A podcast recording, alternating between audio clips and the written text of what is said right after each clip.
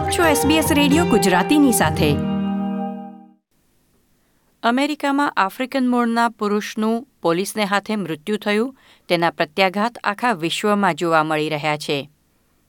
ઓસ્ટ્રેલિયાની વાત કરીએ તો હવે વિરોધ પ્રદર્શનકારીઓ ધરપકડનું જોખમ ઉઠાવીને પણ રેલી યોજવા તૈયાર થયા છે. વડાપ્રધાન અને તમામ રાજ્યના પ્રીમિયરોએ લોકોને અપીલ કરી છે કે કોવિડ નાઇન્ટીન મહામારીમાં મોટા મેળાવડા અને રેલીઓ પર પ્રતિબંધ છે, ત્યારે જાતિવાદ સામે અવાજ ઉઠાવવા અન્ય રસ્તા અપનાવો. જાતિવાદ સામેનો આક્રોશ દિવસે દિવસે વધી રહ્યો છે.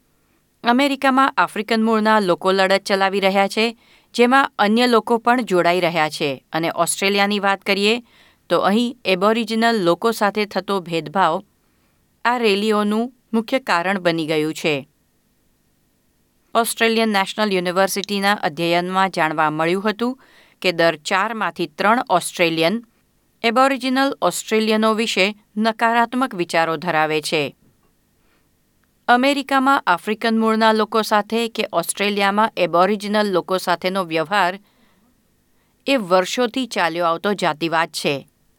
પણ જો અત્યારના સંજોગોની વાત કરીએ તો ઓસ્ટ્રેલિયામાં એપ્રિલ મહિનાની શરૂઆતથી લગભગ ચારસો જાતિવાદી હુમલા થયા છે.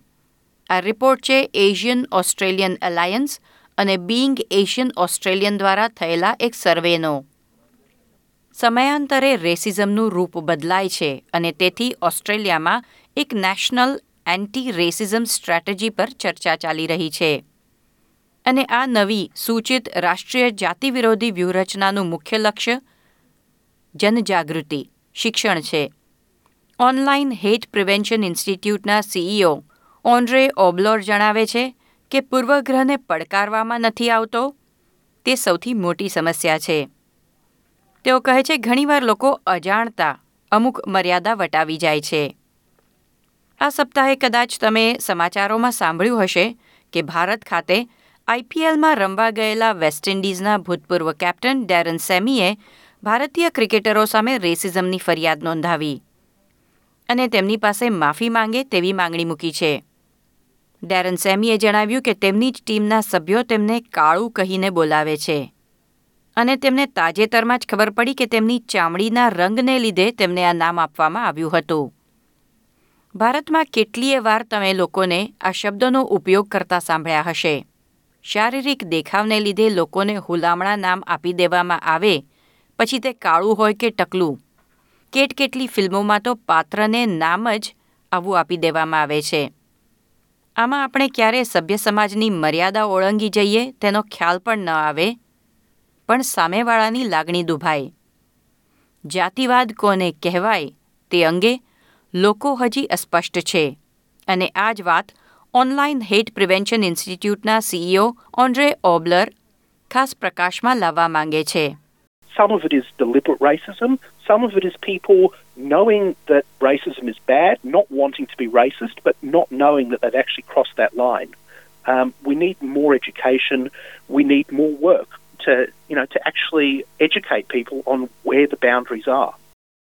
Racism સામે પદ્ધતિસરની લડત ચલાવવા માટે એક યોજનાની જરૂર પડે અને તેને માટે નાણાં પણ ફાળવવા પડે તમને કદાચ યાદ હશે racism it stops with me એ ઝુંબેશને ઓસ્ટ્રેલિયામાં ખૂબ સફળતા મળી હતી. પરંતુ જાતિવાદ સામે પગલાં લેવા હ્યુમન રાઇટ્સ કમિશને સ્થાપેલી ઓસ્ટ્રેલિયન સંસ્થાને બે હજાર પંદરમાં ફંડિંગ બંધ કરી દેવામાં આવ્યું છે. તેથી ત્રીસ જેટલી સંસ્થાઓએ હવે ફેડરલ સરકારને એક ખુલ્લા પત્રમાં જણાવ્યું છે કે જાતિવાદ સામે લડવા વધુ નાણાં ફાળવવામાં આવે. We're now at a point where we could start gathering much more specific data. You know, what is spreading out there? Again, a lot of it through social media, which is misleading people, which is leading to a breakdown in trust within the community.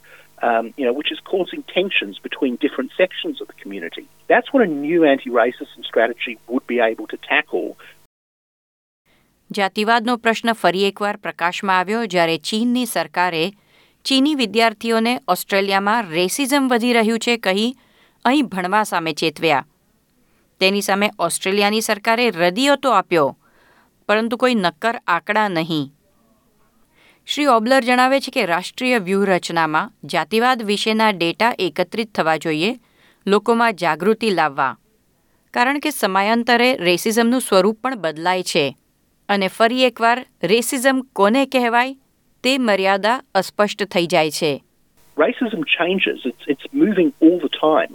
Um, that's why we need to have a constant strategy and we need to have a, a strategy that can change and adapt um, and continuously be refined.